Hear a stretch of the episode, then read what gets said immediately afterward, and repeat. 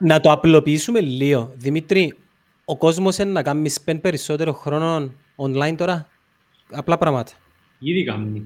Ήδη κάνει. Ναι, αλλά σε, σε σύγκριση με πριν τέσσερις εβδομάδες έχουμε μια ραγδαία τεχνική τεχνητή, ας πούμε, με το ζόρι καραντίνα η οποία αναγκάζει τον κόσμο να είναι online, εννοείται μετά που να φύγει ε, τούτη η πανδημία, είναι λογικό να πέσουν τα νούμερα, επειδή το σπέντ του κόσμου... Κοσπίραση. Κοσπίραση. Να κάνουμε ένα άλλο επεισόδιο να μιλήσουμε για κοσπίραση, εμένα μου αρέσκουν πάρα πολλά. Πώς είναι να διαμορφωθεί για τις... Πώς είναι, πώς είναι να διαμορφώσει η κατάσταση, τα νέα δεδομένα, τι απαιτήσεις είναι να έχει αγορά; Και πώς συνδυάζεται τούτο με το time spent and how they spend και πώς το κάνουν spend online οι, οι users, ο κόσμος;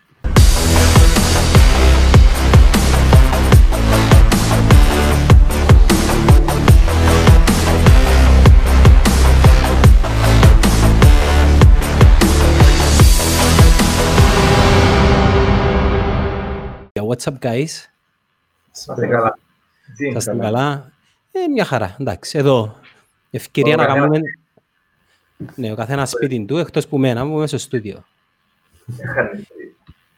Το λοιπόν, να αρκέψουμε με τον, ας πούμε, φιλοξενούμενο μας, τον Παντελή, τον φίλο μας τον Παντελή. Πώς τα περνάς, Παντελή μου, την περίοδο; Ήταν καλά. Ε, εγώ έχει δύο εβδομάδες που είμαι από μόνος, work from home, δύσκολη προσαρμογή, αλλά αρκετά, αρκετά happy μπορώ να πω με την εξέλιξη. Διάφορα mm-hmm. περίεργα, αλλά είμαστε σε, είμαστε σε καλή τροχία. Σε, σε φοβίζει τούτη η κατάσταση ή κατά κάποιον τρόπο κάνεις να είσαι πιο alert, δηλαδή ξυπνούν ναι. μέσα σου ένστιχτα επιβίωσης, καινοτομίες; Ταυτόχρονα. Τα, τα αισθήματα είναι πολλά κοντά σε, στο επίπεδο που είμαστε το 2013, στο επίπεδο που ξεκινήσαμε να χτίζουμε τα agency μας. Αλλά εν, εν ταυτόχρονα πολλά πράγματα. Δηλαδή, δηλαδή έχεις το, το κομμάτι της αβεβαιότητας, που συνέχεια μες στην εξίσωση ακόμα, NFEM. Έχεις την παράμετρο της αλλαγής των δεδομένων σε καθημερινή βάση. Ε, έχεις ταυτόχρονα ε, πολλές παραμέτρους που λειτουργούν στην επιχειρηματικότητα που ε, ε, σου επιτρέπουν να πάρεις αποφάσεις. Δηλαδή, έχεις επιχειρήσεις που σταματήσαν, έχεις επιχειρήσεις που τώρα θέλουν να κάνουν μια επένδυση σε κάποιον άλλο χώρο. Και ε, ναι, είναι, είναι περίεργα πράγματα, περίεργα πράγματα, αλλά το που είπες, ναι, είσαι alert, ε, καθημερινά αλλάσσουν δεδομένα, δεν ξέρω πραγματικά πού είναι να φύγει το πράγμα, αλλά το, ε, δυστυχώς το θεωρώ ότι είναι να πάρει τον καιρό ακόμα. Έκαμε και μια, μια στατιστική ο Παναγιώτης, να το συστήσουμε και στον κόσμο μας. Βλέπει ο Παναγιώτης είναι ο CEO και ο co-founder της On Media και μετά να, ξανα, να επιστρέψω πίσω και στον Παντελή να μας πει και λίγο για, την, για τη web arts. Ε, μου πήγα το πρωί Παναγιώτη για έναν ποσοστό το οποίο είναι αρκετά ενδιαφέρον να το μοιραστείς στην παρέα μας και έχει να ε. κάνει με προσωρινές, βασικά προσωρινή διακοπή επικοινωνίας, κάποιοι πελάτες πιο γενικά οι οποίοι των τελευταίων καιρών εφίασαν. Είναι τα ποσοστά ύβρες. Για να μιλάξει, καταρχήν πρώτο πούμε τα ποσοστά, το, το, το, την περίοδο που διανύουμε τώρα και το διάτρο συμβαίνει δυστυχώς ή ευτυχώς είναι κάτι το οποίο δεν ελεγχούμε εμείς. Είναι από τους εξωγενείς παράγοντες που ξαφνικά, όπως είμαστε τα καλά καθούμε να εμφανίζονται μπροστά μας κάποιος ο οποίος ήταν λίγο πιο έτσι, προ, μπορούσε να προνήσει λίγο το τι θα συνέβαινε αν έβλεπε ότι έρχεται από το εξωτερικό κοντά μας και ίσως να έπραξε ένα λόγο. Άρα για κάποιους έπιαμε απροετοίμαστους, για κάποιους έπιαμε προετοιμασμένους. Το θέμα τι είναι, ότι με το που έρχεται μια κρίση, σε θυμίζει κάποια τσιλία flashback που, που παλιές καταστάσεις, δηλαδή ο Παντελής του 2013, πάμε πιο πίσω στην κρίση του 2008 κτλ. που ακόμα εμείς δεν είμαστε μέσα στον business world. Ε, κάτι παρόμοιο συμβαίνει και τώρα. Το θέμα τι είναι, με το που έρχεται μια κρίση, το πρώτο συνέστημα το οποίο συμβαίνει στον κόσμο είναι ο πανικός. Και ο πανικός καμιά φορά οδηγεί σε λαθασμένε αποφάσει. Του το ένστικτο της επιβίωσης, που, που πάει κάτι χ, άρα πρέπει να επιβιώσω. άρα κατευθείαν πάω να μειώσω τα έξοδα μου.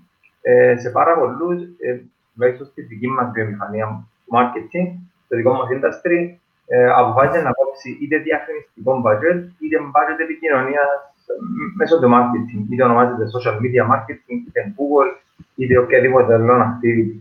Που τα δικά μας τα στατιστικά, εγώ περίμενα μέχρι και την τελευταία μέρα, δηλαδή τώρα, τελευταία μέρα του μήνα, και έχουμε έναν στρογγυλό αριθμό 40% των πελατών των οποίων, των συνεργατών των οποίων έχουμε, στους πελάτες, το οποίο αποφάσισε είτε να σταματήσει εντελώς την επικοινωνία, είτε να παγωποιήσει εν μέρει την επικοινωνία. Βάλε μια ανωτελεία να βάλω και στην παρέα μας τον Δημήτρη και τον Στεφανή. Σε δύο, ένα. Φιάμε. Ε, το χαλάσατε μου τον background της Νέας Υόρκης τώρα. Ένα λεπτό τώρα, ένα λεπτό. Προτιμάτε το τούτο ή προτιμάτε το τούτο αλλά θέλουμε εμείς εδώ και εγώ. Εξαρτάται ποιο ρωτάς. Και τους, και τους τρεις. Ε, Δημήτρη, προτιμάς μας έτσι ή προτιμάς μας... Είσαι όπως το Θεό έτσι που πάνω. Ελέγχεις ναι. Μαριονέτες. Που λες, έλα το βάλουμε έτσι για να μπορεί να το απολαμβάνει και καλύτερα ο κόσμος.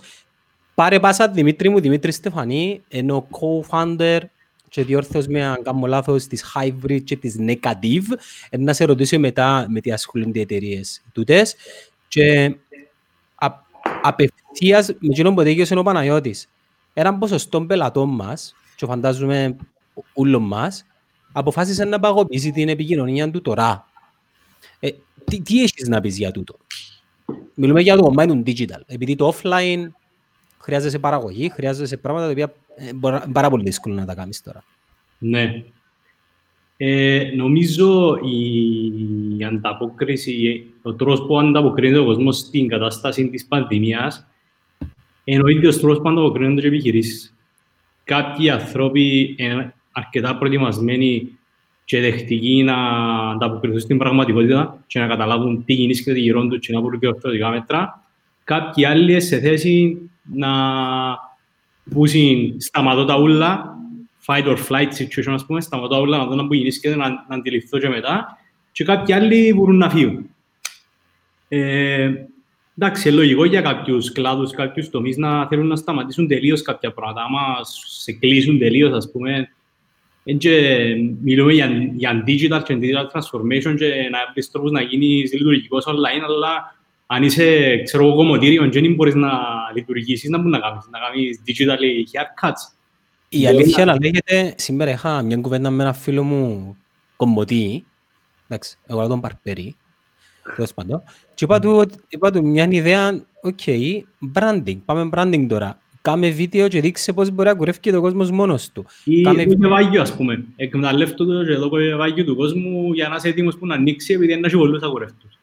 Παντέλη το βάγιο, δώσε βάγιο του κόσμου, είναι κάτι το οποίο προτείνετε και εσείς και πώς το εισπράττουν οι πελάτες σε, σε μια αγορά που είμαστε όλοι που πάνω από το sales transaction. Κοίτα, τώρα το, το δώσε βάγιο διαφορετικό που το βάγιο που είχες πριν ένα μήνα. Τώρα πρέπει να διάτσε βάγιο, αλλά πρέπει να είσαι relevant.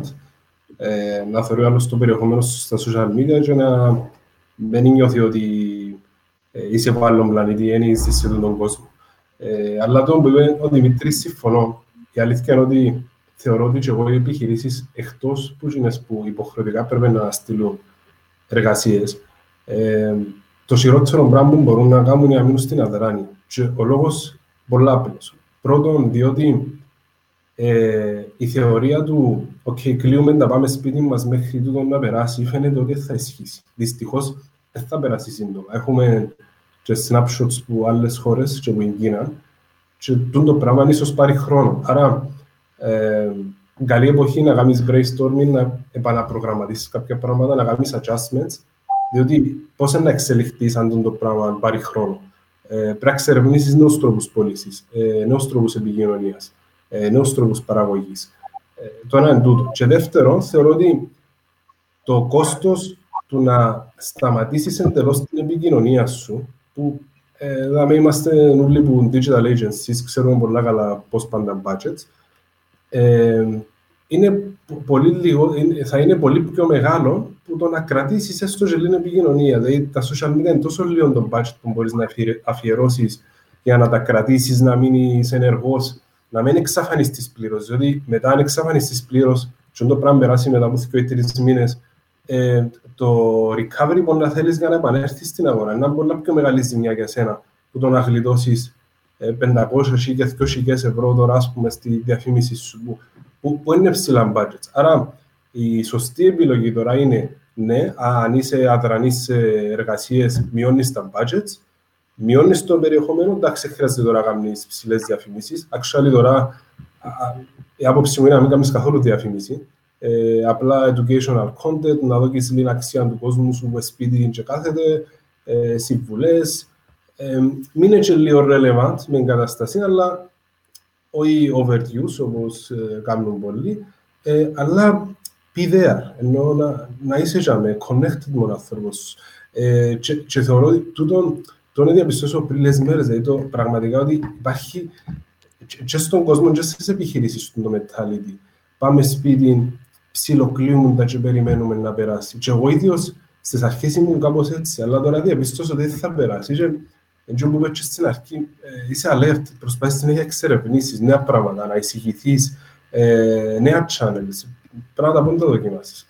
Παράγεται, πώς, πώς να αλλάξει το, το marketing, το υπόλοιπο του 2020 και σίγουρα ε, ε, θα ισχύουν κάποια δεδομένα τα οποία λέμε τον τελευταίο καιρό. Δηλαδή είχαμε έναν σταδιακό increase δραστηριοτήτων στον digital γενικά, αλλά ξέρεις πολλά καλά ότι ήμασταν και είμαστε τουλάχιστον προ-κορώνας ε, εποχής σε μια φάση που ε, προσπαθούσαμε να πείσουμε τον άλλον ότι ε, ο γάδαρος εμπέτα. Ε, ε, τώρα όμως ε, εξακριβώνει το ίδιος που μόνος του.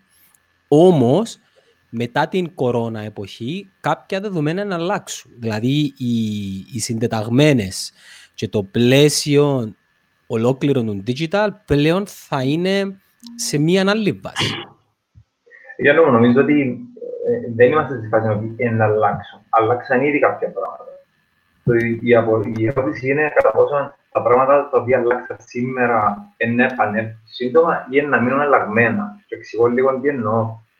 Μέσα σε περίοδο δύο ή τριών εβδομάδων που είμαστε σπίτι, τώρα έτσι πιο έντονα, τι έγινε, αναπτύχθηκε το online σε τρελούς αριθμούς. Και μιλώ εγώ, μιλούν τα στατιστικά. Μιλούν, μιλούν όλες οι κινήσεις των μεγάλων εταιριών, βλέπε Allion, βλέπε Foodsaver, βλέπε δεξιά-αριστερά όλες οι εταιρείες που επιλέξαν πλέον αναγκαστικά, επειδή αναγκάζουν στο παζάρι, να μπουν σε μια πλατφόρμα όπως το Foodie.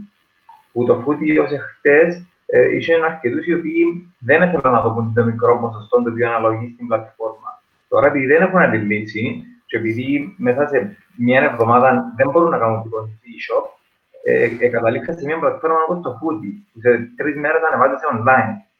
Ε, και βλέποντας λίγο τα νούμερα του τι συμβαίνει, η αγοραστική συμπεριφορά αναμένεται ότι να αλλάξει δραματικά και να μείνει αλλαγή. Δεν είναι ότι άλλαξαν τις μέρες ε, και μόλις με το καλό πέρασε το πράγμα που δηλαδή ο Παντελής να πάει σίγουρα τρεις μήνες. Άρα αν είμαι εγώ σπίτι τρεις μήνες και κάνω shopping online, παραγγείλω σούπερ μαρκέτ, σαλάδες κτλ. Όταν είναι να περάσει το πράγμα, ήδη εγώ μπήκα στο mood και της συνήθειας ότι να συνεχίσω να παραγγείλω online. Άρα θεωρώ ότι είναι ένα opportunity και για μας που είμαστε digital να βοηθήσουμε τον κόσμο να του δείξουμε, να, να καταλάβει πλέον ο αρχής να καταλάβει μόνο του τη δύναμη που έχει το online, η διαδικτυακή αγορά δηλαδή, έτσι να τους παρέχουμε εμείς με τα απαραίτητα εργαλεία όπως οι ιστοσελίδες και το στο marketing για να φτάσει στο, στο κοινό. Γιατί το κάθε προϊόν έχει τον κοινό. Δημήτρη, πόσο... Ναι, έλα, έλα. Κάμε την επέμβαση. Εντάξει, μπορείτε ε, ανά πάσα στιγμή την ώρα που νιώθετε ότι πέφτει ο τόνος του άλλου, μπουμ, να μπαίνετε και να επεμβαίνετε, να συμπληρώνετε ή να απαντάτε. Επιτρέψτε μου να τοποθετηθώ, επειδή εμάς κατά κύριο λόγο το, το area of business μας είναι το communication. Εστιάζουμε στο να βοηθήσουμε τους πελάτες μας να κάνουν reinvent τον DNA τους και να εξελίξουν είτε τα operations τους, είτε το communication τους, είτε τον τρόπο που κάνουν marketing με σκοπό να συνδεθούν με τον digital economy. Ε, μπορεί να ακούγεται πολλά wow, mambo jumbo, αλλά ε, είμαστε σε ένα process συνεχόμενο που θωρείς ποιοι είναι έτοιμοι να πάρουν ρίσκα και ποιοι όχι. Anyway, και έχουν και πολλές επιλογές επιχειρήσεις, αν με ρωτάς εμένα. Ναι, Αν και σε, δεν το τού- κάνω, και σε τούτη φάση, θεωρούν χτες ένα post που ένα φίλο που έλεγε ποιος εκαθοδήγησε τον digital transformation της επιχείρησης σας; Και έγραφε που κάτω ο CEO, ο CTO και που κάτω το κορώνα. Στην ουσία είναι αυτό που θεωρείς τα τελευταί- τις τελευταίες δέκα μέρες που όλοι προσπαθούν να κάνουν pivoting και να αλλάξουν τα μοντέλα τους και digital transformation και να βρουν τρόπους να κάνουν σε τους πελάτες τους που είναι, success, είναι overnight success. Δυστυχώς μπορείς να κάνεις κάποια πράγματα, ναι, μπορείς να κάνεις tweaks και adjustments, αλλά δεν μπορεί να γίνει, δεν μπορείς να κάνεις θαύματα. Και από την άλλη, πρέπει να αποδεχτείς το γεγονός ότι ε, εκείνοι που ήταν προετοιμασμένοι για αυτό το πράγμα και για το digital economy εν να υποφεληθούν, εκείνοι που δεν ήταν και willing να κάνουν αλλαγές τώρα εν να προλάβουν κάποια πράγματα και εκείνοι που πιστεύουν ότι πρέπει να κλειστώ στο σπίτι μου εν να δυσκολευτούν πάρα πολλά. Και εγώ νιώθω ότι η face είναι μια φάση και για τον business, και για τους ανθρώπους, και για το marketing, για evolution. Πάντα όταν υπάρχουν challenges και κρίσεις, υπάρχουν και opportunities. Άρα όποιος είναι ανοιχτός για να εκμεταλλευτούν τα opportunities και να, και να πει «Ε, να πάρω το ρίσκο για την εξέλιξη, είναι να αποφεληθεί. Και συμφωνώ μαζί σου απολύτως ότι αλλάσουν τα behavior μας. Αλλάσει πάρα πολλά και ο τρόπος που να μιλούμε πλέον, και ο τρόπος που να κάνουμε σχέσεις, και ο τρόπος που να κάνουμε consume content, και ο τρόπος που να αγοράζουμε. Γιατί άμα μάθαμε τώρα ότι it's okay to work from home τελικά, ειδικά από ένα traditional agency, ας πούμε, που ε, έμαθε να έχει 50 άτομα μες στην εταιρεία του και να μην δέχεται να κάνει work from home και τώρα είναι ok να δουλεύεις ή it's ok να κάνω meetings που το Skype και να μην χρειάζεται να βγαίνω στον πελάτη και να τον καλοπιάνω. Ε, θεωρούμε ότι there is another side to the story και ίσως η ζωή μας να γίνει παραπάνω digital και να μην ζούμε πλέον στο, φυσι, στο φυσικό κόσμο. Αλλά Μα- it's challenging times. Και είναι ωραία. Κοίτα, ε, θε, θεωρώ ότι τα παραδείγματα ήταν τζαμέ τα τελευταία χρόνια και διαβάζαμε το μέσω άρθρων και κάποιοι ε, μάλιστα σε αρκετά post έβλεπα τα από συναδέλφους έκαναν τα και share στα social media. Και η δική μου ερώτηση ήταν πάντα ok, κάμει share ότι η Google έχει work from home. Κάμει share ότι το Facebook κάνει meetings με key accounts μέσω video calls. Εσύ γιατί δεν το κάνεις; Παντελή μου, το e-commerce είναι έτοιμο, είναι, είναι η στιγμή του τώρα να αναπτυχθεί ή ακόμα και μετά από τούτον πάλι να μπούμε σε μια δέκα διαδικασία να εξηγούμε ότι ε, το άσπρο είναι άσπρο και το μαύρο είναι μαύρο. Να σου πω, ε, καταρχάς, τούτη φάση βρέμε όλους ε, ανέτοιμους. Οι παραπάνω επιχείρησεις δεν ήταν έτοιμες για να υποστηρίξουν. Ακόμα και εταιρείες που έχουν e-commerce ε, σε procedures και σε supply και σε διαδικασίες ακόμα και σε delivery, φάνηκε νόημο στην Κύπρο παγκόσμια ότι δεν μπορούσαν να υποστηρίξουν τον demand σε κανέναν comparison way με το physical ε, κομμάτι. Δηλαδή, το, ακόμα και το e-commerce να αυξηθεί, ε, δεν θα μπορέσει να, κάνει, να αντιμετωπίσει τον demand των consumers, εκτός που είναι Amazon φυσικά, που έχει τα όλα τα process. Ε, να, να έχει αύξηση το e-commerce, να έχει ε, πτώση overall το γενικό consumable και το retail. Τώρα, σίγουρα δεν θα μπορεί το e-commerce να καλύψει τη διαφορά, όμως σίγουρα να δούμε αύξηση του e-commerce. Τώρα, το μεγάλο, η μεγάλη πρόκληση είναι ότι ε, κατά πόσο μια εταιρεία η οποία κάνει, αν το δείτε και αριθμητικά, ε, πολλά μεγάλους τζίρους, ας πούμε ότι κάνει εκατοσχικές παραγγελίες το χρόνο, και να πει να κάνει digital transformation δεν είναι και τόσο απλό να μεταφέρει και το business στο e-commerce. Άρα η πρόκληση είναι το τι είναι να γίνει μετά από την κατάσταση, ε, πώς είναι να γίνει τούτη μετάβαση στις επιχειρήσεις, ε, πώς είναι οι υποδομοί να πρέπει να επενδύσουν για να καλύψουν τον demand. Ε, το consumer behavior συμφωνώ να αλλάξει ε, και αρκε, αρκετός κόσμος ε, να συνεχίσει να κρατά τις συνήθειες και μετά. Αλλά είναι λίγο δύσκολη η πρόβλεψη. Το, το σίγουρο είναι ότι ε, οι επιχειρήσεις να επενδύσουν, όμως θεωρώ ότι δεν είναι τόσο απλό και ούτε τόσο Ε, Θέμα budget ή θέμα απόφαση στρατηγικής; ή- υποδομών. Να σου πω, είναι υποδομών. Ακόμα, ας πούμε, να δεις το ακραίο παράδειγμα. Απα- Ας πούμε, ένα σούπερ μάρκετ, αν κάνει, ξέρω εγώ, ε, δεν ξέρω, ε, πες ότι πάνε ε, πέντε χιλιάδες, ας πούμε, κόσμος την ημέρα. Δεν θα μπορεί να υποστηρίξει και τον κόσμο στο e-commerce. Ενώ πόσα αυτοκίνητα πρέπει να έχει για να κάνει deliveries, πόσα ε, αποθήκες, πόσο προσωπικό. Δεν θα είναι εύκολη η μετάβαση για κάποιον Μα, business. μα η αγορά νομίζω που μόνη της ανταποκρίνεται τε- σε τούν τα προβλήματα. Βλέπουμε την τελευταία εβδομάδα επεταχτήκασαν ταυτόχρονα τρία projects που έρχονται να λύσουν τούν το πρόβλημα. Αναφέρουμε στο Fetch του ομίλου Βασιλόπουλου, αναφέρουμε στο Bolt και αν δεν κάνω λάθος και στο Foodie, οι οποίοι πλέον εκάμασαν ή ένα startup project ή έναν adjustment και παρέχουν τον delivery. Ναι. Άρα η δική μου άποψη είναι ότι να έρθει και που μόνη της η αγορά να γεμίσει κάποια κενά τα οποία να προκύψουν από την ανάπτυξη του e-commerce. Και η επόμενη ερώτηση μου είναι η εξής, επειδή είχα το πει καθώς μίλας. Ok, okay, θέμα υποδομών, ε, θέμα απόφαση, η οποία απόφαση νομίζω πλέον πιο πολύ όσο ποτέ εν δαμαί για να παρθεί, αλλά και budget.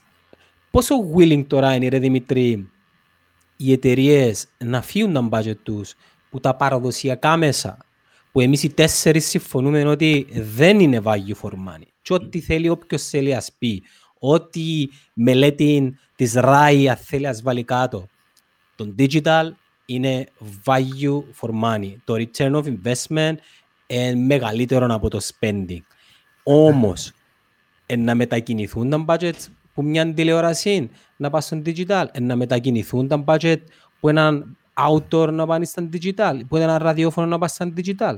Ποια είναι η άποψή σου; Εγώ ανυπομονώ την μέρα μου το digital δεν θα είναι value for money.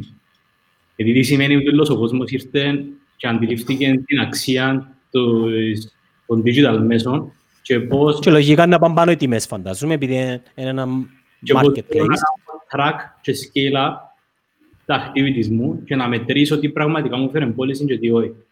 Ε, αν υπολογίσουμε ότι το 2017 το 18% του GDP μας ήρθε από online αγορές, περίπου 3,6 δισεκατομμύρια ευρώ, και τούτο είναι research της Accenture που ήρθε και έκαμε research, έκαμε κάποια project στην Κύπρο, ε, μπορούμε να πούμε ξεκάθαρα ότι σήμερα, μετά από τρία χρόνια, το 2020, και το 18 μπορεί να πιένει και 30. Και μπορεί οι decision makers και τα άτομα τα οποία βρίσκονται στην απόφαση να θα κάνουν release budget για digital και όχι τηλεόραση, να μην είναι ακόμα willing να το κάνουν, αλλά σύντομα οι ενδυνάμοι CEOs και managers τα επόμενα πέντε χρόνια είναι άτομα που μιλούν την ίδια γλώσσα με εμάς και είναι το connected generation. Άρα αναπόφευκτα είναι να γίνει τον το turn. Και όταν γίνει τον το turn, είναι να γίνουν μαγικά πράγματα. Ναι, αλλά να σου πω κάτι. Το Netcast είναι γνωστό για το uncensorship και για την ελεύθερη άποψη του. Παίζουν πάρα πολλά οικονομικά συμφέροντα. Εκατομμύρια. Μα ποιος σου είπε ότι στον digital θα πέσουν. Να σου πω, Άμα- Όταν ένα, ένα, είσαι έναν παραδοσιακό... ένα- media-oriented world, άμα η δουλειά που κάνεις είναι να κάνεις consume media ή να κάνεις bookings για να συντηρήσεις ένα ε, σύστημα, είναι λογικό να υπάρχουν συν- συμφέροντα. Ακόμα και σε προγραμματικούς κόσμους στο εξωτερικό που δουλεύουν με δισεκατομμύρια και έχουν ολοκλήρα networks, πάλι υπάρχουν συμφέροντα. Και μπορείς να το... Και είναι, είναι ένα μεγάλο θέμα το transparency στο marketing. Ποιος έρχεται να μου πει ότι ο συνεργάτης μου προστατεύει με και φυλάει λεφτά για μένα για να μου κάνει καλύτερη δουλειά ή ε, ε, triggered και ενεθισμένος πας στο 20% commission που το media. Ναι. Παναγιώτη, θεωρείς ότι τον demand για digital services μπορεί να κάνει meet με το supply και αν υπάρχει supply, υπάρχει ποιοτικό supply, είτε agencies, είτε marketeers εταιρείες, είτε ακόμα και freelancers. Θεωρείς ότι είμαστε σε έναν επίπεδο στο οποίο όντως μπορούμε να παρέχουμε όλη τούτη ένα quality service στα brands, στα businesses, ακόμα και στους individuals οι οποίοι θέλουν να επενδύσουν στον digital. Για να σου πω ένα από τα θέματα τα οποία αντιμετωπίζουμε και ίσως και τα παιδιά, επειδή είναι γνώστες του θέματος να μπορούν να το, ε, να το δουν του τον που λέω και να το κατανοήσουν, είναι ότι λόγω του ότι το digital ακόμα είναι ένα service το οποίο ο κόσμος δεν γνωρίζει καλά. Δηλαδή, έχει ένα προσωπικό προφίλ στο Facebook, έχει ένα λογαριασμό στο Instagram, όμως σε επιχειρηματικό επίπεδο δεν γνωρίζει καλά την υπηρεσία ή το εργαλείο. Άρα, δηλαδή, πάρα, πάρα πολύ ε, ε, ανταπόκριση ε, που εταιρείες οι οποίες ή άτομα τα οποία ουσιαστικά δεν εξειδικεύονται στο digital, απλά έχουν μια βασική γνώση, την οποία μπορούν με κάποια ικανότητα να την πουλήσουν σε μια εταιρεία, όμως δεν είναι το επίπεδο το οποίο πρέπει. Και αν που το 10 το οποίο είναι δυνατότητα μια υπηρεσία ή ενός εργαλείου δίνουν το 2 στην εταιρεία, η εταιρεία επειδή δεν ξέρει τι είναι το 3, το 5, το 7 το 10, αποτέλεσμα ικανοποιείται με το 2. Και να προσθέσω, ε, συγγνώμη που σε διακόπτω, μια, ε, ε, έναν κακό experience μια συνεργασία, είτε τούτο είναι outsourced, είτε τούτο είναι internal, κάνει κακό και στο ε, γενικό spectrum του digital. Π.χ.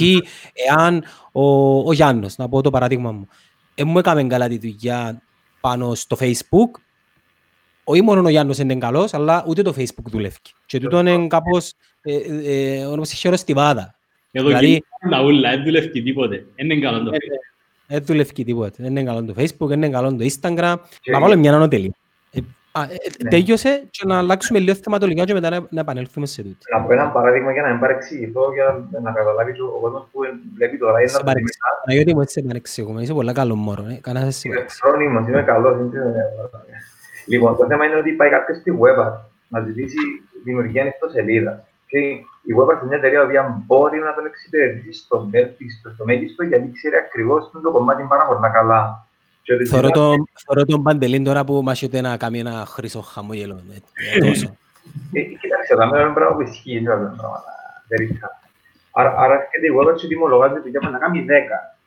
Και αυτή τη δουλειά μπορεί να την κάνει κάποιος άλλος που κάθεται στο καφέ ή κάθεται σπίτι του ή κάθεται ξέρω κάπου αλλού με 3, 4, 5 σου ζει και λένε το Δημήτρης. Σου ζει και λένε το Το μέγιστο.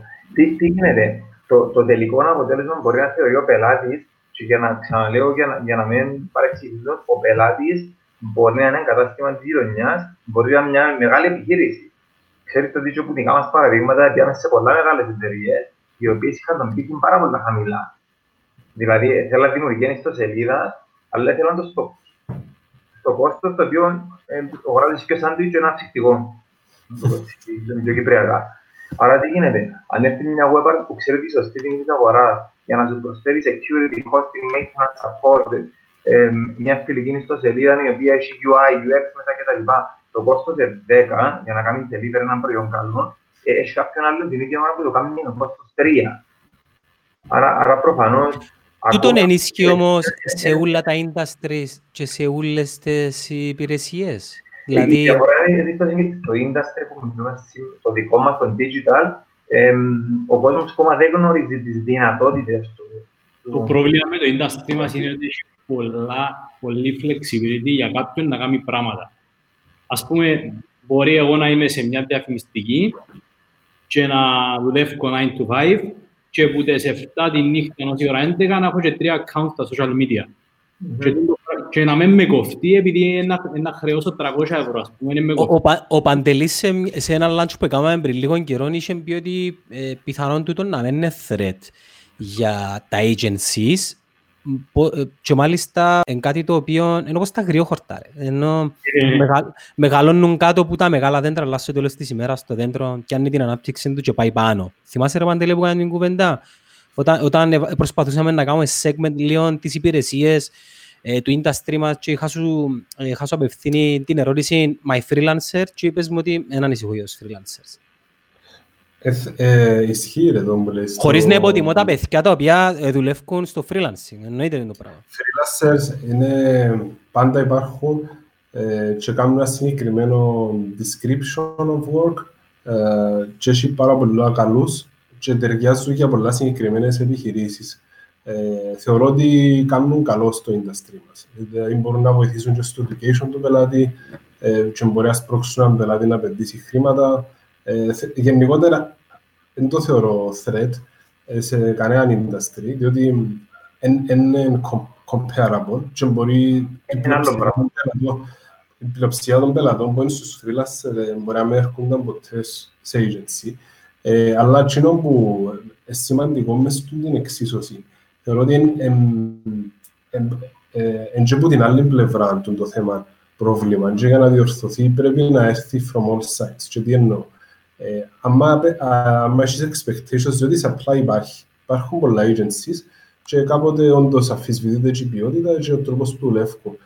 Και όντως το, το, το πώς να επενδύσει κάποιος δεν είναι εύκολο ακόμα, διότι είμαστε ένα industry σύγχρονο και είναι defined το πώς θα στοιχίζει το service μας ή accepted. Να σε, δια, να, να σε διακόψω λίγο και χρησιμοποιώ το comment του Βαλεντίνου για να το εντάξει στην κουβέντα σου. Ο στόχος μιας εταιρείας, ενός agency ας πούμε, είναι να, να προσφέρει τις υπηρεσίες οι οποίες κοστολογούνται 10, αλλά παράλληλα να εξηγήσει τι βάγιο έχει το 10. Ε, ε, έχουμε και εμείς ίσως μια ευθύνη σε αυτό το θέμα. Φυσικά έχουμε, αλλά ε, ε, έχουμε όλοι ευθύνη. Ε, και να σου πω ένα παράδειγμα για να δεις πώς είναι η ευθύνη. Πριν ε, πέντε χρόνια, αν έρχεται κάποια εταιρεία κοντά σου για να της κάνεις τα services, ε, έλεες της μια τιμή και το, το service... Θέλεις, το... να, θέλεις να ξέρεις πόσα. Ναι, ε, γι' αυτόν και λέω. Ε, και έλεες της ότι με τόσο fee να σου κάνω τα post του Facebook. Ok. Okay. Ε, και τον καιρό, ας πούμε, τούτον ήταν τον demand. Ε, να κάνεις τα post του Facebook και να πιέσεις likes. Ε, τώρα, καθώς αλλάσουν οι εποχές και πλέον τούτον είναι αρκετό και η εταιρεία θέλει στρατηγική, θέλει καλύτερο creative, θέλει να κάνει return of investment τα λεφτά που ξεφύγει στο Facebook σε πωλήσεις. Ε, ταυτόχρονα ε, πρέπει να γίνει τούτο το evolution from both sides. Άρα πρέπει και η εταιρεία να έρθει να επενδύσει στο agency της, έτσι ώστε το agency να μπορεί να κάνει hire παραπάνω experts, ε, strategists, designers, για να μπορούν να δουν την ποιότητα της νέας εποχής. Αλλά ταυτόχρονα, αν έρθει το, η εταιρεία και επενδύσει, και το agency να εξελίξει τον όχα της για να κάνει catch-up την εποχή. Κατά την άποψή μου, και θα με ε, και δύο πλευρές, το πράγμα ακόμα δεν έφτασε σε ισορροπία. Που τη μια, τα agencies τα παραπάνω επανασυρθήκαν ε, που, το, που το χαμηλό κόστος των services μας που κατά καιρό ας πούμε, δεν έγινε και define. Άρα υποχρεωτικά δεν μπορούν να επενδύσουν σε know-how ή να κάνουν extreme πράγματα ή να μπουν πιο βαθιά. Και από την άλλη, και τούτος συνδέεται και αυτό που είπε ο Δημήτρης με τα διαφημιστικά γραφεία, ε, τα οποία ε, λόγω του ότι κρατιούνται από το άλλο part των media, δεν έχουν συγκεκριμένα κίνητρα να χρεώσουν σωστά τον digital. συμφέρει, να το πούμε, να το πούμε νύχια. Ε, πραγματικά δεν συμφέρει. Και κρατούν τις τιμές χαμηλά, ε, με αποτέλεσμα να μην είμαστε comparable σε κάποιες φορές. Και τούτο δεν ε, πάει παράλληλα. Κατά την άποψή μου, για να γίνει evolve το industry ολόκληρο, πρέπει και οι εταιρείες να το δουν στρατηγικά και να κάνουν όχι μόνο σε λεφτά επενδύσεις, αλλά και σε resources και σε, στη σημασία που το δίνουν και, να, και, και τα agencies που είναι άλλοι να επενδύσουν στο know-how τους και να φέρουν άτομα μέσα που μπορούν να κάνουν στρατηγική, να κάνουν ε, πράγματα που απαιτούνται να γίνουν για να κάνεις ε, σωστό digital marketing και να ξεφύγουμε όλοι που είναι το πράγμα που ε, ας το πούμε είναι το απλό το post του Facebook και κάνουμε κάποια engagements. Ε, παράλληλα που πρέπει να γίνουν το πράγμα. Ε, ε, αν μου επιτρέπετε να τοποθετηθώ και εγώ πάνω στο comment του Βαλεντίνου. Ε, πιστεύω ότι το πρόβλημα είναι πάντα ο πελάτης. Μπορεί μερικές φορές να φταίμε και εμείς. Επειδή ο πελάτης έχει να αντιμετωπίσει δύο πράγματα. Έχει δύο πλευρές. Ενώ ο πελάτης και είμαστε εμείς. Ο πελάτης έχει να αντιμετωπίσει το κόστος και το ρίσκο και εμείς έχουμε να προσφέρουμε το value και το offer. Άρα πρέπει να καταλάβει ο πελάτης ότι το κόστος του είναι πιο μικρό από το value που έχει να κάνει και το ρίσκο του είναι πιο μικρό που έχει να του προσφέρω. Άρα, αν καταφέρουμε να κάνουμε materialize και να καταλάβει ο πελάτης ότι είναι να δω 10, αλλά με 50 10 είναι να πιο 15, είναι να πιο 20, είναι να πιο 100, είναι να, είναι να κάνει να εκλογικεύσει μες στο νου του ότι ναι, πρέπει να πληρώσω παραπάνω τη web arts για το πράγμα, επειδή δεν θα μου κάνει ένα post και να τον μπουστάρει και τελειώσει την υπόθεση. Ή πρέπει να κάνουμε τη hybrid digital transformation και να πω σε μια διαφημιστική επειδή έχει ξέρω εγώ τη φήμη ότι είναι 30 χρόνια μες στο market. Ε, ίσως, ίσως παρασυρώμαστε και εμείς, μήπως προσπαθούμε να, μεγαλ, να μεγαλώσουμε γρήγορα και μιλούμε μια γλώσσα την οποία δεν καταλαβαίνει ακόμη η αγορά επειδή έχουμε αρκετή επαφή με το τι γίνεται στο εξωτερικό καταναλώνουμε πάρα πολύ περιεχόμενο που παίχτες και παίχτες του industry μας που Αμερική, που Αγγλία και ερχόμαστε ίσως και μιλούμε, μιλούμε σε μια γλώσσα που ακόμα ο, ο μέσος επιχειρηματίας στην Κύπρο δεν καταλαβαίνει ή τα πράγματα που προτείνουμε να μόνο για τους Fortune 100 ε, στην Κύπρο. Να μην μπορεί π.χ. ο Γιάννης που έχει μια μπουτίκ της γειτονιάς να κάνει και video production και consultation με τη hybrid και να στήσει το, το top website και να πάει και στην on time να του κάνει δημιουργικά, να κάνει το podcast του.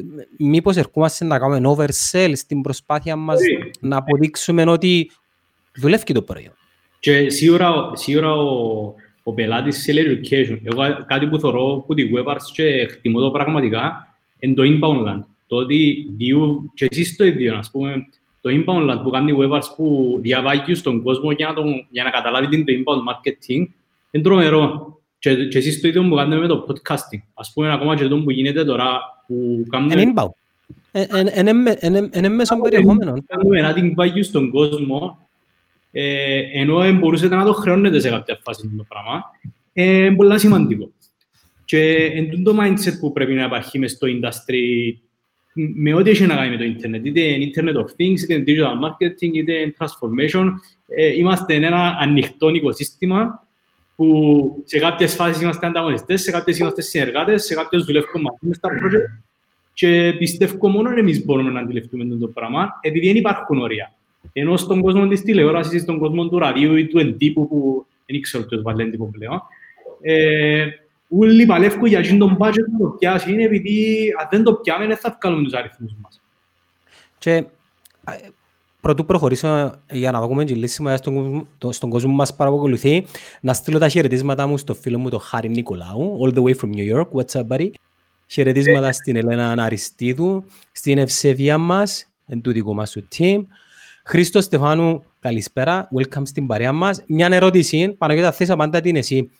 Τι ευκαιρίες υπάρχουν για κάποιον για να ασχοληθεί ε, με τον digital; Και ο λόγος που σου ε, ε, απευθύνεται ερώτηση επειδή τουλάχιστον εμείς έχουμε την φιλοσοφία όταν δεν έχει γίνει το άτομο εμπειρία στην πρακτική.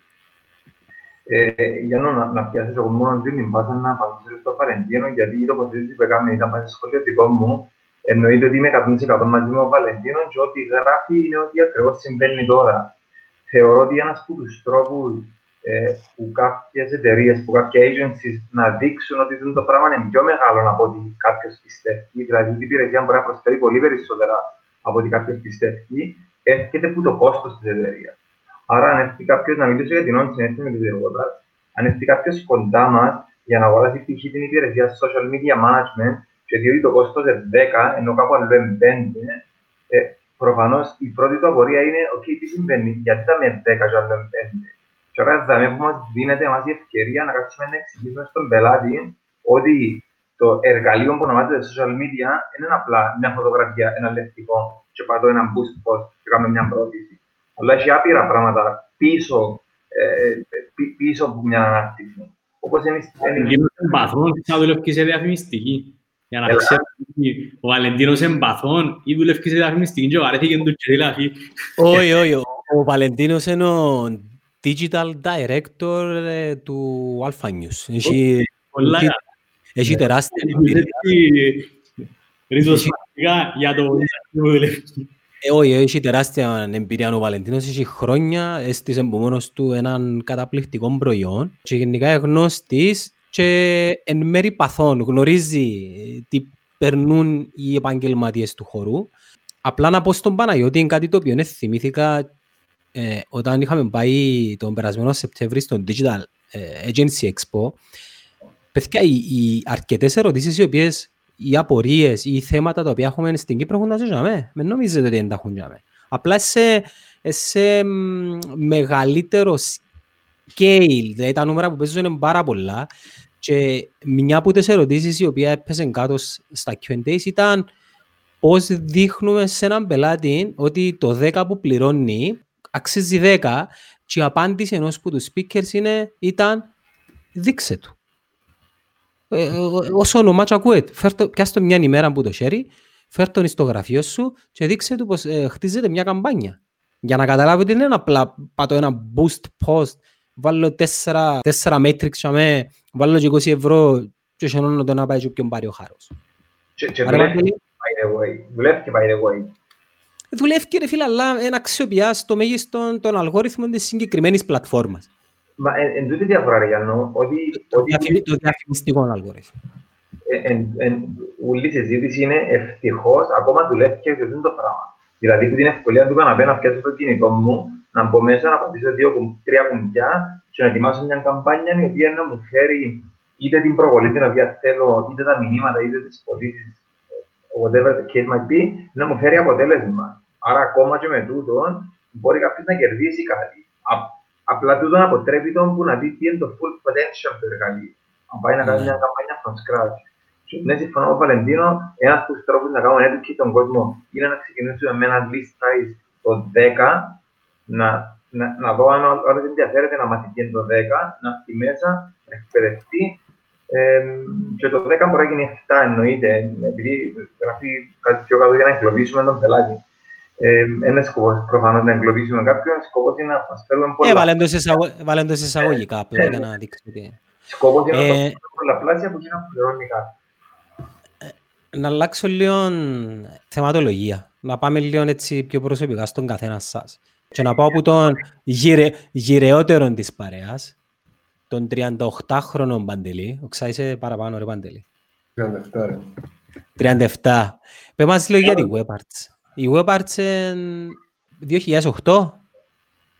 Ναι. Ναι. Όση ώρα μιλούσαμε, ο Παντελής νομίζω στήσε ένα e-commerce website.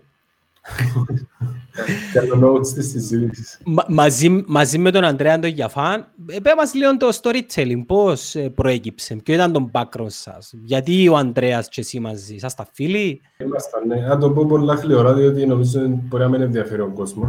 Όχι, πολλά γλυόρα, για να δημιουργήσουμε και ένα context, who is who, ας πούμε. Εντάξει, ε, εγώ το 2007 τελειώσα από πανεπιστήμιο και πήγα ουσιαστικά μια μέρα δουλειά σε κάποια εταιρεία τότε που κάνουμε websites. Ε, και το απόγευμα ανέφυγα, δεν ξαναπήγα δουλειά σε αυτή την εταιρεία, υπάρχει ακόμα σήμερα. Είπες τους το; Όχι. Ε, και μετά πιάσα τηλέφωνο τον Κιάφαν, ε, σπούδαζε ακόμα, ε, και είπα του να ανοίξουμε εταιρεία να κάνουμε websites. Και, ε, το story. το story. Ήταν, ναι, μου Κέφα είμαστε πολλά χρόνια μαζί. Εντάξει, ήμασταν τότε, εξερευνούσαμε διάφορα πράγματα, ανήσυχα πνεύματα. Κάμε την WebArts, τα πρώτα χρόνια έκαμε μόνο websites, ποτέ δεν επιδιώξαμε να γίνουμε agency. Απλά στην πορεία ε, ήταν τόσο πολύ τον demand και ε, διαπιστώσαμε ότι οι συνεργασίες προκύπτουν μέσα από το trust που χτίζεις τον πελάτη και το ε, και, και τη θέληση σου να, και την προθυμία σου να βοηθήσεις ε, και σιγά σιγά καταλάβαμε ότι ε, όλα τούτα τελικά είναι ένα πράγμα. Δηλαδή, το digital που ονομάζουμε, το οποίο σιγά σιγά να σταματήσω να λόγω digital, ένα άλλο marketing, επικοινωνία. Μα είναι, μα είναι marketing, ε, απλά γίνεται στο digital. Ναι, εντάξει. Ε, είναι ένα πράγμα. Δηλαδή, δεν μπορείς ας πούμε, να κάνεις ένα website του πελάτη και μετά να μείνει για μένα χωρίς traffic. Ούτε μπορείς να το κάνεις social media χωρίς να έχει ένα website το οποίο αρμόζει στην επιχείρηση του. Ε, ούτε μπορείς να αγνοήσεις, ας πούμε, τα search engines που στέλνουν το 50% του traffic. Ε, νουλα μαζί μια εξίσωση και σιγά σιγά το 2013 εξελιχθήκαμε μαζί και με το growth της αγοράς σε full digital agency. Ε, σήμερα είμαστε 20 άτομα προσωπικών, έχουμε κόσμο σε όλα τα uh, positions, uh, ε, στις διαφημίσεις, designers, στα reporting, στο web design και ε, προσπαθούμε να φέρουμε το, τι που στην αρχή, να φέρουμε τον digital στο position που το αξίζει να είναι. Δηλαδή περίπου ε, τρία χρόνια πριν που ήταν στην Αμερική, να το πούμε, κάπως έτσι. Δημήτρη, τι σημαίνει hybrid? Hybrid. Hybrid το μελίσι. Και το μελίσι είναι όμως όχι εκείνο το οποίο χτίζει η μελίσσα. Το artificial το μελίσι, το οποίο βάλει στο κάπου και καταφέρνει η μέλισσα να μπει μέσα και να κάνει μέλι. Και μπρέει okay. το θρέμμα. Και στην ουσία το όνομα Hybrid προκύπτει από το ότι πάμε και χτίζουμε κάτι καινούριο μες στους πελάτες μας. Ένα νέο proposition που καταφέρνει να αφομοιωθεί μες στο culture και να αποδοκιμήσει.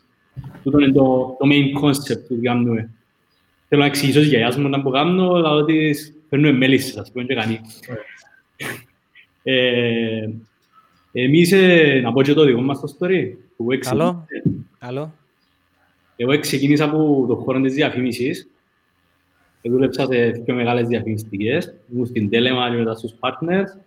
Επέρνουσα τέλεια. Πολλά πάρτι, press conferences, ξέρω εγώ, δωρούθια, από τα media και τα λοιπά.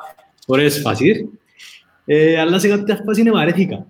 Και ο λόγος που βαρέθηκα δεν ήταν επειδή είναι περνούσα ωραία, επειδή ήταν τέλειος ο κόσμος τσάμε, αλλά επειδή έκανα μόνο communication και ήθελα να ασχοληθώ παραπάνω με το κομμάτι του marketing. Να μπω στα πιο στενά κομμάτια, τα οποία έχουν να κάνουν με το να χαράξεις στρατηγική, να κάνεις σχεδιασμό, να χτίσεις νέα πράγματα κτλ. Και έτσι ξεκίνησα η Hybrid, η οποία main vision είναι να κάνουμε reinvent companies, local gems to global giants, με το να τις φέρουμε πιο κοντά στον digital economy ε, είμαστε μια ομάδα τέσσερα άτομα τώρα. Είμαστε μωρούι, τώρα μπαίνουμε στον τρίτο χρόνο. Και ε, κάναμε άλλη μια εταιρεία, η Negative, η οποία είναι αδερφική κατά κάποιον τρόπο της Hybrid, η οποία είναι Visual Communication Hub. Κάνει branding, packaging, website design, ό,τι έχει να κάνει με το creative κομμάτι. Ε, ε, μου; Τα μπράνας έτσι ας πούμε. Ναι, και ο λόγος που, διαφορο, που χωρίσαμε εδώ είναι καταρχάς επειδή θέλουμε να γίνουμε position σαν agency, αλλά σαν next generation consultancy και παράλληλα να το πούμε παραπάνω βαγιούβα στο creative επειδή πιστεύουμε ότι δεν χρειάζεται να, να κάνουμε creative για όλους, δεν χρειάζεται να κάνουμε χίλια banners.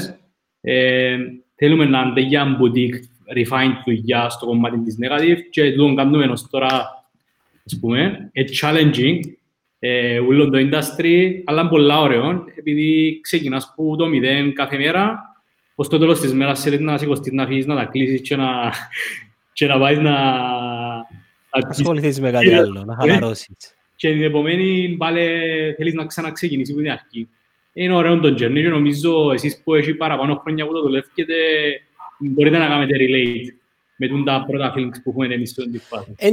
Εν και πέρασε και πολύς καιρός που εμείς και να το κοπάσαμε τώρα στον Παναγιώτη που ήμασταν και ας πούμε στη δική σας αρχή. Παναγιώτη πόση ώρα σου πήρε να κάνεις ένα λογότυπο και να αποφασίσεις το όνομα της εταιρείας σου; Ε, φίλε, νομίζω πήρε μου τρία λεπτά. Τρία λεπτά, τρία λεπτά. Ναι, ήταν, ήταν, minor, ήταν πολλά minor πράγματα. Θέλεις να μας πεις λίγο την ιστορία της εταιρείας χωρίς πολύ, πολύ, ε, χωρίς πολύ περιαυτολογία. Απλά ναι, ε, επιγραμματικά. Σε, σε πολύ συντομία για να απαντήσω το φίλο του Χρήστου του Στεφάνου που ε, προηγουμένως έκανε την ερώτηση του, αλλά δεν απαντήσαμε τελικά. Κάνε σαφή να απαντήσεις. Ξιάσε. Ναι, έμπειρα. Το, το background προσωπικά το δικό μου για το χρήστο ή οποιοδήποτε χρήστο ενδιαφέρει τον πλέον τον digital είναι ότι είμαι τελειωμένος με στοιχείο και ένα κάτι πολύ διαφορετικό από marketing. Δηλαδή, μέχρι το 2013 δεν είχα ασχοληθεί ποτέ. Το 2013, όταν άνοιξε την πρώτη μου εταιρεία και ανάλαβα το κομμάτι του business development της εταιρείας, δόθηκε μου ευκαιρία να ασχοληθώ με το marketing. Άρα, τι έκανα, αφιέρωσα πάρα πολύ προσωπικό χρόνο να εκπαιδευτώ από μόνος μου.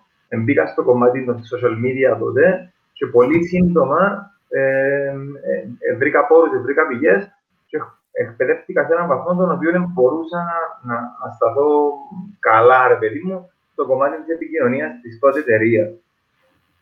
Ε, και το τι έγινε σε κάποια φάση, ε, ήρθε μια άλλη εταιρεία που έβλεπε τη δουλειά μας και απλά ζήτησε αν μπορούμε να την εξυπηρετήσουμε την εταιρεία Gini στο κομμάτι του social media management. Και κάπως έτσι γεννήθηκε πλέον το καινούριο agency ε, το οποίο εξυπηρετούσε digital. Να μην τα απολογώ, με τον Γιάννο γνωριζόμαστε τα τελευταία 20 χρόνια. Το προεγυμνασία. 12, 12 παρά, παρά παραπάνω. Ε, και ξεκινήσε μια πιλωτική συνεργασία το 2017, η οποία κράτησε μέχρι το τέλος του 2018 και πρώτη πρώτη το 2019 ε, ξεκινήσαμε με την επωνυμία με το όνομα της εταιρείας OnSite Media, το οποίο τρέχει μέχρι σήμερα, από τους τελευταίους 15 μήνες. Ε, μια ομάδα 10 άτομα μέσα στο γραφείο και δύο εξωτερικούς συνεργάτες, στον οποίο προσφέρει μια γκάμα υπηρεσιών που αφορά το marketing, το A to Z. Okay. Um, που λέμε συχνά και με τον Γιάννο είναι ότι δεν είμαστε fans των social media, δεν είμαστε fans κάτι συγκεκριμένο. Το ότι είμαστε, δηλαδή υποστηρίζουμε είναι το πού είναι η προσοχή του κόσμου. Όπου είναι η προσοχή του κόσμου, και θα στηρίζουμε εμείς, γιατί αυτό είναι το συμφέρον των πελατών μα. Παρε, παρε, παρέχουμε, ρε Δημήτρη, και υπηρεσίες οι οποίες περιτριγυρίζονται από το offline, ωστόσο επειδή δεν είμαστε driven από την προμήθεια και επειδή ο σκοπός μας είναι να δώσουμε value στον πελάτη για να κάνουμε growth των business του, είναι πάρα πολλά, πάρα πολλά μικρό το, το input μας πάνω στα συγκεκριμένα mediums, ας πούμε. Ωραία, λίγο πολλά έτσι, μέσα σε ένα δεκαλέπτο γνωριστήκαμε και μεταξύ μας και μαζί με τους viewers τι, τι περιμένουμε, 2020, τελειώνει την κρίση, φεύγει. Μετά τι, πού μας βρίσκει σαν... Να πω κάτι, να πω κάτι ναι. πριν Θυμήθηκα μια ιστορία την πρώτη χρονιά μου ξεκινήσαμε. Μόλις ξεκινάς την επιχείρηση σου, ό,τι έρθει πιάνεις το. Να σου να έχουμε cash flow, να καταφέρουμε. Πολλά, πολλά λογικό τούτο, δεν είναι ναι. κάτι παράξενο. Ήρθε ένας πελάτης, παιδιά κάνετε outdoor. ε, δούλευκα με έναν παιδί τότε που ξεκινήσαμε μαζί, θα το κάνουμε, κάνουμε, πέ του κάνουμε. Λαλή μου ρε πέλε δεν ξανακάμε, να μην να κάνουμε. Θα του ρε φίλε κάνουμε ρε, οκ, ένα μπάνερ 728 να το προσαρμόσουμε να γίνει auto. Υπόνουμε το... Pixels. Pixel, μόνο εμείς το θεωρούσαμε. Πιάν μας τότε που μια εταιρεία που ήταν υπεύθυνη, παιδιά νομίζω δεν θα φαίνεται πολλά, θέλω να το μεγαλώσουμε λίγο. Λαλό του πέτησε οκ και θα το δει κανένας. Είναι μακριά περνώ από το highway, δεν φαίνεται τίποτε. Και που τότε έκανα το the billboard effect. Άμα δεν ξέρεις να κάνεις κάτι ή αν δεν μπορείς να το κάνεις, δεν το κάνεις. Άρα... Ε, τούτο πάει αντίθετα με το fake it till you make it, ρε Παντελή. Ναι, fake it till you make it, ξέρω το. Fake it till you make it. Δηλαδή, αν σου πει κάποιος, μπορείς να το κάνεις, δηλαδή του μπορώ, ασχέτα με το κάνεις και μετά βρίσκεις τρόπο να το κάνεις. Αν είναι αξιόλογο, μπορείς. Ε, εξαρτάται από το business model που έχεις. Αν έχεις συγκεκριμένους στόχους να κάνεις growth, πρέπει να απορρίφεις πράγματα που δεν μπορείς να κάνεις. Δηλαδή, παραβιάζεις και το pipeline σου και τη ροή του προσωπικού και τα expertise τους. Ε, θεωρώ ότι τώρα δεν έχουμε ανάγκη να κάνουμε το πράγμα, τα agencies. Ας σου απευθύνω μια ερώτηση του, του Χαριδίμου. Μπορεί αγορά να απορροφήσει νέους digital marketeers που τον τελευταίο καιρό βλέπουμε μια άνοδο στην κλίση προς τον τομέα; Υπάρχει demand για digital marketeers of all sorts of kinds; Φυσικά υπάρχει, αφού ε, ε, εννοείται ότι υπάρχει. Το, δεν ξέρω την ερώτηση είναι Digital marketeers νέους. Ε, Κοίτα, αν, αντιλαμβάνομαι ότι έχει πολλά παιδιά που από την απ' έξω και καταναλώνουν πολύ περιεχόμενο είτε από το εξωτερικό είτε από εταιρείες στην Κύπρο και ίσως να βλέπουν ότι «Α, it sounds cool, it sounds nice, μπορώ και εγώ να το κάνω, μπορεί οποιοδήποτε να το κάνει». Τούτο είναι να το κάνει κάποιος που θέλει να επενδύσει στο μέλλον του, κατά ε, Εντάξει, δεν θεωρώ ότι έχουν όλα τα agencies τον ίδιο τρόπο που κάνουν hiring, αλλά εμείς προσωπικά ε, δίνουμε πάρα πάρα πολύ σημασία και προτεραιότητα στους νέους. Θεωρούμε ότι είναι πολλά πιο long-term investment να επενδύσεις σε άτομα που φρέσκα έχουν ενθουσιασμό και χτίσεις πάνω τους.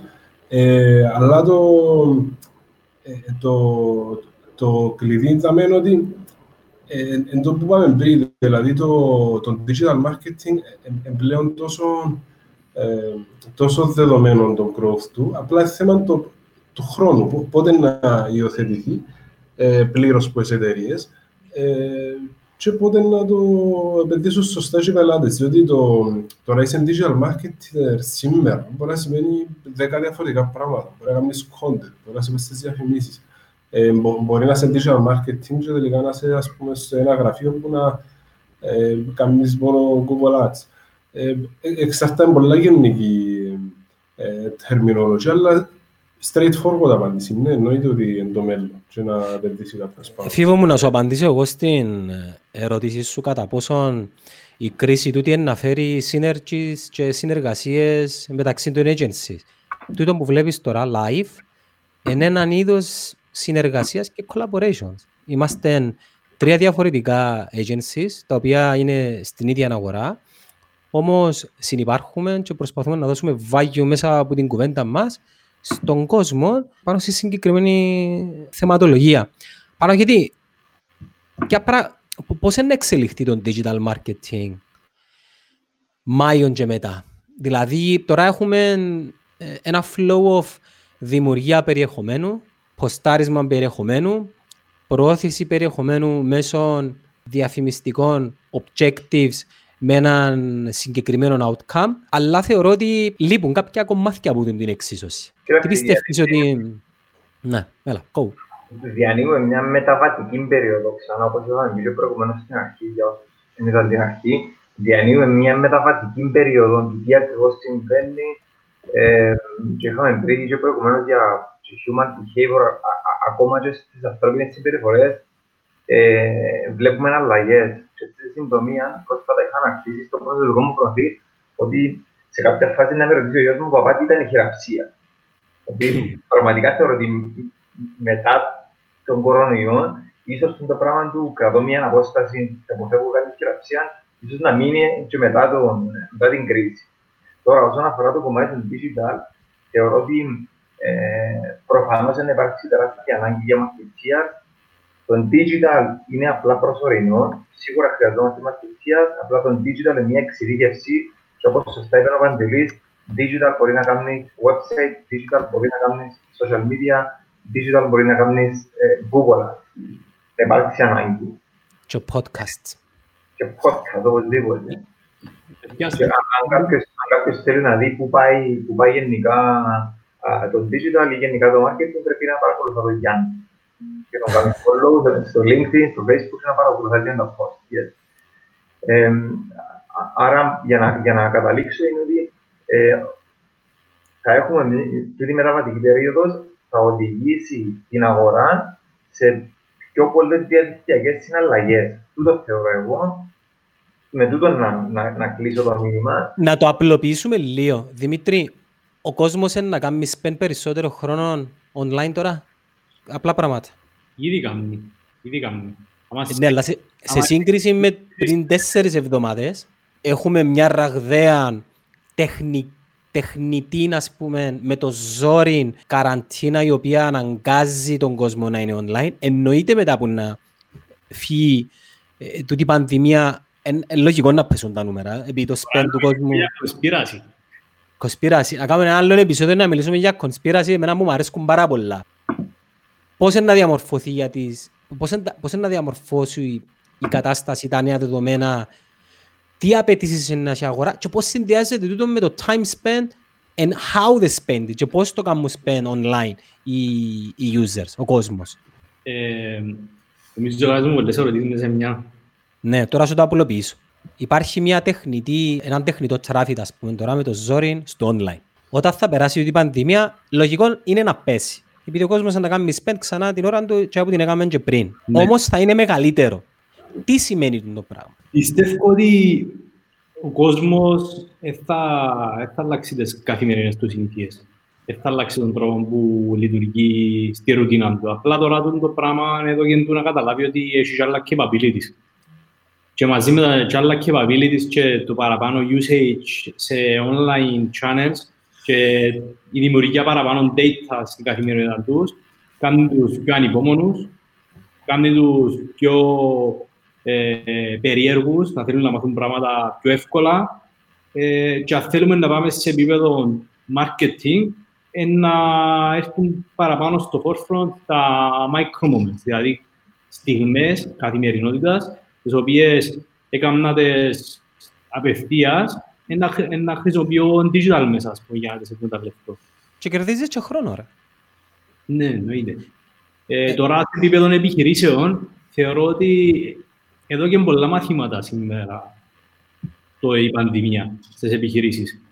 Δεν ξέρω κατά πόσο μετά από το πράγμα οι επιχειρήσεις οι οποίες ήταν τέτοια la να σε θέση να πούσουν να δεν να το κάνουμε γιατί δεν θέλουμε ξανά το ίδιο ε, ή να πούσουν δεν πειράζει και τους παράγει. Ε, το πιο σημαντικό είναι ότι πρέπει επιτέλους να καταλάβουν οι εταιρείες οι οποίες πάνε καλά σε περίοδους που ανθεί η οικονομία ότι τίποτε είναι δεδομένο. Τίποτε. Να μείνουμε λίγο κοντά σου.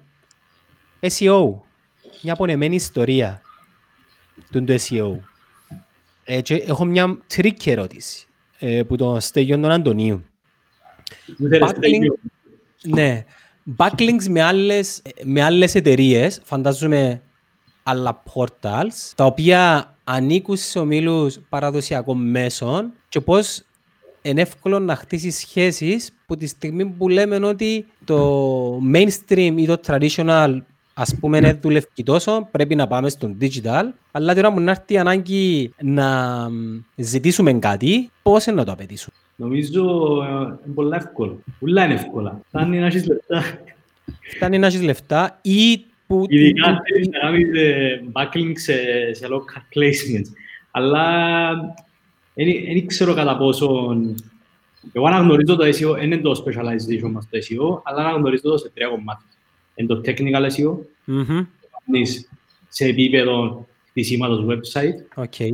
είναι το on-site SEO, που το κάνεις με παραγωγή content, και το off-site SEO, που συμπεριλαμβάνει και τα backlinks. Να με διορθώσει ο Παντελής που έχει παραπάνω specialization πάνω στο θέμα. Διορθώσει μας, Παντελή μου. Δεν θα διορθώσω, σωστά που δεν Έτσι Εντάξει, να σας, απευθύνω, να σας απευθύνω μια ερώτηση, τώρα πολλά σημαντική. Θέλω να δημοσιεύσω έναν update για την εταιρεία μου. Και θέλω να το στείλω σε ένα media. Το οποίο media πουλά παραδοσιακή, έχει ε, traditional media και πουλά διαφημίσεις. Εμάς η εταιρεία μας, όταν λέω εμάς, δεν εννοώ εμάς, εννοώ γενικά μια εταιρεία, ένα agency, δεν συνεργάζεται με τον τον όμιλο, αλλά θέλουμε να μας δημοσιεύσει ένα press release, είτε δικό μας, ενός πελάτη μας. What then? Επειδή τούτον αντιπαρέχουν τα παιδιά τα οποία ε, δουλεύουν και μέσα στα portals και λένε ότι είναι σημαντικό να έχεις σχέσεις με τα παραδοσιακά μέσα για να σου ανα, αναδημοσιεύσουν το περιεχόμενο σου. Ναι, η απάντηση είναι να έχεις καλές σχέσεις με τα μίντια ή με τους δημοσιογράφους ή με τους συγκεκριμένους ομίλους. Ε, γίνεται το πράγμα. Απλά... Ε, τούτον, τούτον ένα απαιτεί όμως να διοχετεύεις χρήματα σε του ομίλους. Είπα καλές σχέσεις. Καλές σχέσεις. Ό,τι συνεπάγεται. Ένα λάντι Ναι, καλές σχέσεις σημαίνει το πράγμα όχι κατά ανάγκη πληρώνεις. Μπορεί να τους διάσει αξία με άλλον τρόπο. Ε, νομίζω έτσι το λευκείο. Ε, έκαμε skip μια ερώτηση εν τω μεταξύ του Δημήτρη. Ε, Έλα, ρίξτε. Ρωτά πώς να αποδείξεις το return investment στην εταιρεία, αν δεν είναι μετρήσιμο. Ε, εγώ μπορώ να το απαντήσω σε αυτό το σημείο. Αν δεν μπορείς να αποδείξεις το return investment στην εταιρεία, τότε πρέπει να αποδείξεις το return of investment το δικό σου. Δηλαδή, έχει εταιρείες που δεν έχουν σωστά CRM, διάφορα να μετρήσουν την απόδοση. Αλλά σε αυτή την περίπτωση πρέπει εσύ να αποδείξεις το value που διάσεις την εταιρεία στο δικό σου το service. Δηλαδή, αν, αν, κάνεις, αν, αν μπορείς να αποδείξεις δηλαδή, το, το traffic που παίρνεις στο website, τα engagements, τα leads, όχι, με τελειώνει το δικό σου κομμάτι. Μετά η εταιρεία δική της ευθύνη να αποδείξει ε, ή να μετρήσει ότι είχε αύξηση στις πωλήσεις κτλ. Παντελή, να, να, Γιάννου, συγγνώμη, να πω Έλα, κάτι. έλα. Πρέπει να φύγω γιατί να πω ότι άλλη υποχρέωση που έχω. Ε, όσον αφορά τούτο που είπε ο φίλος μου Δημήτρης με το return of investment, θεωρώ ότι είναι ένας όρος ο οποίος ε, κάθε φορά που το ακούω, απλά ζητώ από τον συνομιλητή μου να μου εξηγήσει τι είναι το return το οποίο περιμένει πίσω από το investment το οποίο θα κάνει. Γιατί κάποιοι θεωρούν ότι η ανταλλαγή η οποία παίρνω πίσω από, ε, πίσω από κάποια λεφτά τα οποία να δώσω είναι καθαρά πωλήσει. Που δεν είναι πάντα το σενάριο του. Δηλαδή δεν είναι πάντα 2-10 και περιμένω 15 πίσω. Ε, ενώ σε transaction λεπτό μιλώ πάντα. Πολλές φορές μπορεί τα 10 μου ευρώ να γίνουν σε κομμάτι του awareness. Να αγοράσω προβολές, να αγοράσω συχνότητα, να αγοράσω εμ, ε, γενικά την προσοχή του κοινού. Το οποίο σιγά σιγά ίσω την προσοχή και το awareness του παζάρι να οδηγήσει ε, μακροχρόνια σε μια πώληση που μπορεί να γίνει επαναλαμβανόμενη ή μπορεί να γίνει referral. Άρα πρέπει να είμαστε λίγο προσεκτικοί όταν χρησιμοποιούμε τον όρο return of investment ή ακριβώς περιμένουμε πίσω από μια επένδυση. Μα μα anyway, εγώ λέω το συχνά ότι οι, οι πλήστοι επιχειρηματίες παίζουν έναν παιχνίδι το οποίο ενώ είναι εν infinite, παίζουν με finite κανόνες. Δηλαδή, ε, έχουν σε ένα συγκεκριμένο χρονικό πλαίσιο και κρίνουν το τσίνο. Δηλαδή, μόνο και μόνο που να βγω με μια επικοινωνία προς τα έξω, ακόμα και να μην κάνω meet τους στόχους μου, τα KPIs μου, την ίδια ώρα πετυχαίνω κάτι άλλο το οποίο ε, βοηθάμε να χτίσω για την επόμενη μου ενέργεια. Δεν είναι κάτι άμεσο. Δεν είναι έναν, καθαρά έναν e-shop κάνω μια γκλάτσα handmade με χρώματα, βάλω την πάνω, σύρνω λεφτά σε διάφορα ε, mediums και πιάνω λεφτά. Δεν είναι όλες οι επιχειρήσεις έτσι. Έχει η επιχείρηση η οποία ενίκωσε ευγυρίας, ας πούμε. Τι, τι return of investment μπορείς να κάνεις με μια καμπάνια; Πόσα κρεβάτια να γεμώσεις με γέρος. Return on investment. Ε, ναι, αλλά ε, θέλει κα- κάποιες επιχειρήσεις εν, εν, εν άμεσα, αποδεικνύεις άμεσα το transaction effect και κάποιες θέλουν χρόνο, ε, είναι Εμείς- εμπιστοσύνη. Εμείς σε επίπεδο εταιρείας ε, στοχεύουμε πάρα πολλά στο return on investment. Επιδιώκουμε το. Πόσες πωλήσεις να σου φέρω, πόσο loyalty να σου χτίσω, πόσο retention να σου κάνω, πόσο acquisition να κάνω για- για την εταιρεία σου. Πόσο awareness ή πόσο με awareness προϋποθέσεις, με πάρα πολλές προϋποθέσεις. Επειδή πολλές φορές, ειδικά στα αρχικά στάδια, μπορεί να κάνεις compete με στόχους και ο πελάτης να μην κάνει follow το strategy, είτε επειδή η ανάδοξη του να μην του αρέσκει, είτε επειδή νομίζει ότι ξέρει κάτι καλύτερο. Και, είπε του κάποιος παρέας του ότι εκείνο που ναι, κάνεις είναι ρε, καλό. το Astoris είναι καλύτερο από το κάτι, ας πούμε. Ή ρε, μην κάνεις application, κάμε web app. Ή οτιδήποτε. Ε, ο Στέγιος ρωτά Στέγιο πόσο μου, είναι οι γέροι. Πόσο χρόνο είναι οι γέροι. Νομίζω ότι decision maker είναι ο γέρος, αλλά τα παιδιά τους. Αν μπορούσε όμως να είναι και ο γέρος. Ο γέρος δεν θέλει να πάει. κα- Καταρχήν ο γέρος δεν θέλει- δεν θέλει να αγοράσει. Αν καταφέρεις να τον πείσεις που τα 50 του να κάνει sign-up στον οίκο εμπειρίας πριν να το βάλουν τα παιδιά του μες στον οίκο εμπειρίας, τότε έχει sale που πριν. Παντελή μου, πόσο δύσκολο είναι να, να αφήσεις Παναγιώτη; Συγγνώμη, ναι, πρέπει να φύγω. Δημήτρη Παντελέου, για να ευχαριστώ πολύ. Sorry, πρέπει να φύγω. μια- Όχι, ε, να σε αποχαιρετήσουμε επειδή θέλω να αλλάξω και το format και να το κλείσω σε 10 λεπτά για να δείξω το ωραίο τον background μου το οποίο είναι χάλασε επειδή είναι 4 τα σκρ. Να πρέπει να πά- να πρέπει να πάω και εγώ το μεταξύ πρέπει να πάρω τον πίκο περίπατο. Οκ. Πίκο είναι το σκυλάκι μας. Να το κλείσω με μια, με μια τελευταία κουβέντα. Επειδή πήγαινε κάπου τώρα, ο πίκο άρχισε να διαμαρτύρεται, άρα Ωραία, να, να το αφήσουμε ως δαμαί καλό και ίσως να το ξανακάμουμε. Να κλείσουμε με, με, με έναν καταληκτικό σχόλιο και από τους τρεις σας. Παντελή μου, πάμε μαζί σου. Εντάξει, ε, ναι, για να το κλείσουμε με, το, με την κατάσταση που προβληματίζει τους πλήστους τώρα. Εγώ θεωρώ, να κλείσω έτσι με μια εκτίμηση και με μια συμβουλή.